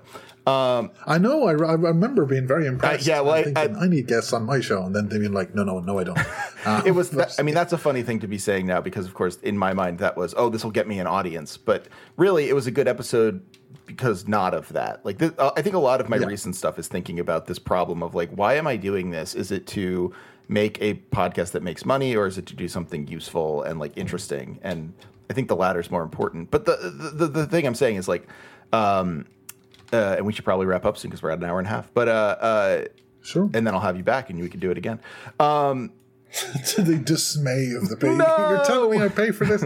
Uh, uh, but the um, uh, yeah, I think like what, what's interesting is of course like you, you mentioned Giant Bomb, and Giant Bomb is that right where like you have your Dan Ryckerts, you have your Jeff Gerstmanns, you have your Alexes. Like it, it is like you have personalities, and like yeah, they're writing. They're not like those personalities aren't determined. They they are their personalities, and like it's not like a, a work or whatever. But like it becomes something of a work because it's like okay who are we going to have review this oh this would be funny if ryckert reviewed it or this would be funny if uh, like alex reviewed it or this would be interesting if jeff reviewed it right like it's not it's not a matter of like oh can we can we figure out a way to like make everyone's voice shine it's more like oh so like we need people to read these and who will who will i, I would assume i mean i'm not in the room but this is even sympathetically i assume you have to assume this like you know it, it's about getting eyes on it and like that's that's Yeah. a different thing than what what um what mcgregor's doing there yeah, exactly. Unlike unlike um, it's uh, like I, I again, I listened to Giant Bomb for years and years, right? But I do think that there is a thing there that they started that is very much um part of talking about video games now, where it's like either somebody talks about something because they're friends with all of the people that make them, you know, and that they're the person that gets to talk about them. You know, they've ordained themselves. Um, the you know they they're it's kind of hard to talk about because it's very close to expertise, but it's not expertise yeah yeah. um, because oh, I was about to say something really crude about somebody using their their name there, and I won't because I respect that you're trying to run a show. Um, but and then there's the other type, which is way more common, which is like, oh, it's f- always funny when we get this guy to react to this because we know he doesn't understand it. Right. But then you're into these weird scenarios where, like, you know, it's like year six of Dan Ryckert claiming that like Metal Gear Solid isn't political, and it's like it's not funny; it's just depressing to me. Now I'm a independent; I do not represent the opinions of anybody else. But like, you do represent the opinions of hideo kojima well, me, w- w- oh, way back, like cook crack, the two of us. But like, no, like I, I, I just um. I just think that uh, I don't even think that's the phrase. Anyway, but like That seems like a you know, phrase. it, it's it's one of those things. It's one of those things where it's like I would never, you know, it's it's just so depressing to me when I see somebody and, and the reason you're supposed to be interested that they're. I mean, there's exceptions, you know, like like this is really out of character for me, right? But there's a YouTuber called um, Jenny Nicholson. who talks mainly about Star Wars and shit I don't care about. But she did a couple of videos recently, and one of them was her talking about Vampire Diaries for two and a half hours, the TV show, and it was really funny. And and it reminded me of how I used to watch TV shows in college, and it reminded me of how I used to take in TV in college, which was like it was there, like she wasn't putting herself across as an expert in it, but you know, like or anything like that. But it was like this is sort of this is kind of better criticism than people that are like, I've gone in deep and I've figured out the secrets of all this. It's more just like, this is, this is like a list of like glib observations I have. And it's so funny that like how things are now is in such a state that I'm basically saying like, All the stuff Charlie Brooker used to do is in fact the height of what we can expect. um, I did feel really self-conscious though, because there's this YouTuber, um, who's an Irish guy who talks about anime, who always sounds like he's about to cry. Oh, Um, and his name is like, uh, what's he called? Chinstrap Wolf or something. And he's like, he does a thing where he talks about what he likes, and he named out both that Jenny Nicholson video and the Tokimeki Memorial Tim Rogers video, which I believe is still going on. I started watching it sometime a couple of weeks ago. but like, um, I, I was like, oh, I like the two same things as this guy, and he's Irish. Does this mean I also um, should be jealous of this guy who gets a million views for being like this very popular anime is is good. But you know, that's that's me. You know, that's that's a, that's a problem in my head. Um, and I think that that's a whole that's a whole that maybe I could come back and talk Well, so- about how I'm an insane. well, person. one thing I want you to come like back and talk about on a Patreon episode, so we can we can maybe like meet up next week and, and talk about this is um, Sure. games you're playing or games you think about playing or games you have played. Because I we never talk about that, and that's not a problem. I'm I don't care. But um, I, I feel bad. no, no, but please I'm, don't. I'm, I'm like I'm like the crap Alex Deegan. Like I come on, I'm like I haven't played anything, but I've got some stuff to say. Um, but like yeah, No, no, no, I- Actually, you know what? I would be fine. very I very like happy being the crap Alex Deegan. Uh, but uh, but yeah, like I But I have been playing. I tell you what, I, I have been playing. I have more. Unfortunately, it's Hitman, which I think I came on and talked about before. But I have a lot of Hitman and. Have you been enjoying. Hitman Three? Oh, Yeah, to an extent. Okay. Um, I've heard it. Yeah. is. Well, that's what we. That's. The, I mean, that'll be the first thing. But uh, you know, the one thing. The one Yeah. thing I um, I think is is interesting what you're saying there is like there. You're just like I think that what I've gotten out of this conversation the most, um, which is to say, I I should be upfront with everyone.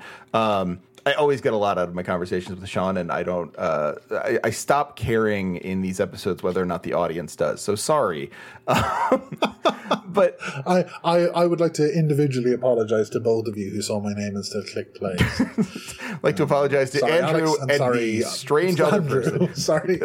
yes. Yeah. Um, but the you know like the one thing the one thing I think is um, one thing I think is funny is like not funny but like uh, telling um, is this way that you're able to distinguish between like okay here's like an idea I have that I think is kind of interesting. Uh, here's an idea I have that's interesting but not worked out. Here's an idea of like what would be like pure content, and here's sort of just like a neurosis, right?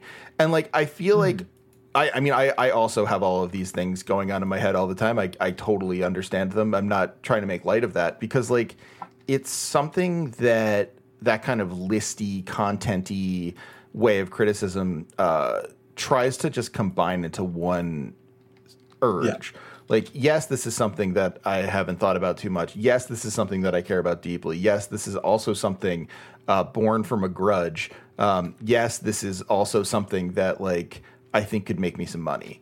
And it's like that's that makes really bad criticism. I'll just be upfront and saying I think that makes really really crummy criticism because it's not it's not thoughtful about the self. It's not self-reflexive. It's not, you know, to coin what I was talking about before, it's not asking why in any sort of like plausible or interesting sense. Yeah, yeah. And, and I can promise anybody who's listening that I have never once thought this will make me money when I've created anything I've ever created. It's part of the to reason my extreme detriment. part of part of the reason why your shows are so good because they're clearly not like you're just you're not interested in con in like making them content. And just like here this guy doesn't know what he's doing. Um, but, yeah.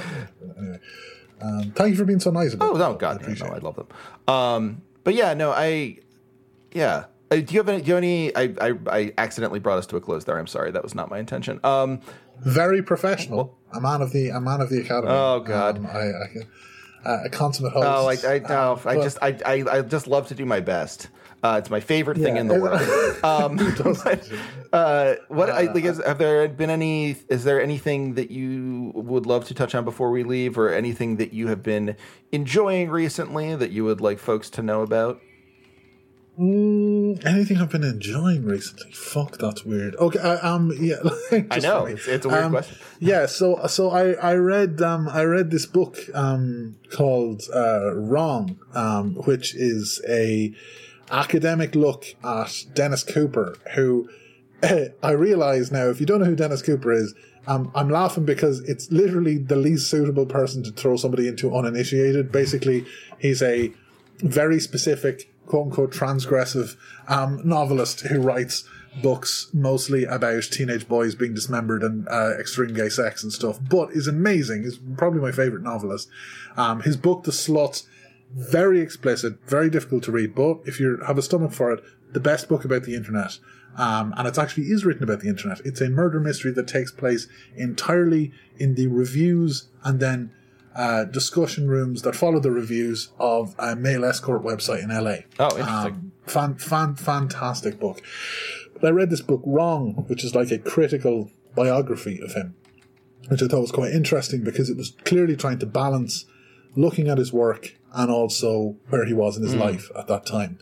Um, it was a bit of a kind of a, head fuck for me because I love his novels, and he only became a novelist maybe like forty years into his Oh. life.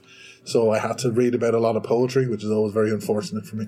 Um, but no, his poetry is actually quite good. But uh, but I love I love Dennis Dennis Cooper. Um, the unmade fourth video on my abandoned YouTube was going to be about Dennis Cooper, but I I that that book wrong. Um, you would kind of have to have a bit of a stomach for the hard stuff because it's about Dennis Cooper stuff, but it is a great look at kind of transgressive literature. So, and then in the 80s and 90s in both New York and LA, and a kind of that sort of scene with Kathy Acker and Note, noted Kathy Acker that- fan me. I, I, I am I am on Oh, record really? as, as liking Kathy. It's someone that someone Okay. that I was Um, extraordinarily skeptical of, and then did uh, a whole chapter on my dissertation on her, and uh, ended up coming out of it not like disliking her more, which was my plan, but uh, liking her quite a bit more. She's great. Excellent. Well, that's cool. I, I, I think that's. good. I think definitely she's that's that would line up with my experience with Kathy Acker as well. It's kind of like, oh, you and this is clove cigarette bullshit. But no, It's, yeah, it's uh, actually really smart. Like, um, yeah, you're just like, let me explain why this is dumb, and then you get there and you're like, oh boy, it's actually like super smart. Oh no! but th- there is actually a great letter from Kathy Acker to Dennis Cooper in the book, where she's just like, "You're just really bumming me out with this stuff. like, it's just all these murdered teenagers." And he's like, "Yeah, it's just my thing. I'm sorry." Um, but uh, but it's it's a really really interesting look at how to at the kind of the surrounding context. So especially. Sorry, I know this is going on really long, Trevor. I'll, I'll, I'll wrap it up now. Uh, don't worry. But especially if you've read um, a book called "Paul Takes the Form of Mortal Girl," I think that's what it's called. A brilliant novel, which is about kind of queer literature in America in the 80s and 90s and, in, in, and zine culture and how all these different things interact and this kind of, um, uh, yeah, the, it, it really fills in a lot of that history in a really interesting way. You know, there's, um, yeah, I just think there's a, and really, really amazing stuff about poisonously homophobic poetry journals um, in the, that are ostensibly left wing in America in the 80s. And it just, like, there's a big chapter on JT Leroy, which is always very interesting to read about. And yeah, so Wrong, even if you haven't read the Dennis Cooper stuff, I recommend it, but I will say, you really have to have a very strong stomach for his novels. So I'm sorry, but that style, the, the critical biography style, is something I'd love to read for many authors. Um, and uh, and I really enjoyed it. I am excited for the person who picks that up, assuming it is a uh, a, critical biography of Dennis Hooper. oh no, really- Or Dennis Hopper, Please don't think yeah. that.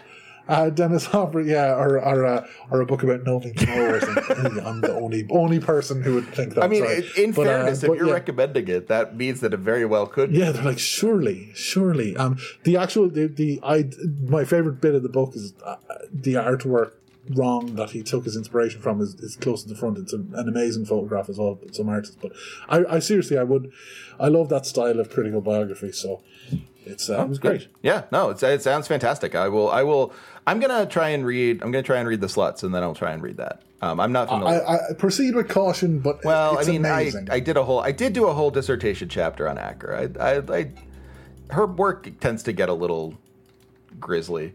you, I, I, I don't, I don't want to be. Please don't. No, no, no. I, wanna be this I'm not guy. expecting. I'm expecting this to be more grisly. Don't, don't worry. Uh, uh, yes, no, yeah, no, no. I, I, I would really, really, if you have any hatches at all, batten them down. But yeah, yeah. I love battening down hatches. Um, all right. Well, uh, my recommendation will be for. Um, I'm just gonna do. We're gonna. Right, I'm just turning this podcast into comedy bang bang now uh, because we talked about it initially. Uh, no. Um, Finally, can I have some money, please? no, sorry. Um, just like comedy bang bang, I shan't be paid. just like Comedy no, Bang no, I think Bang. they, I think they do pay.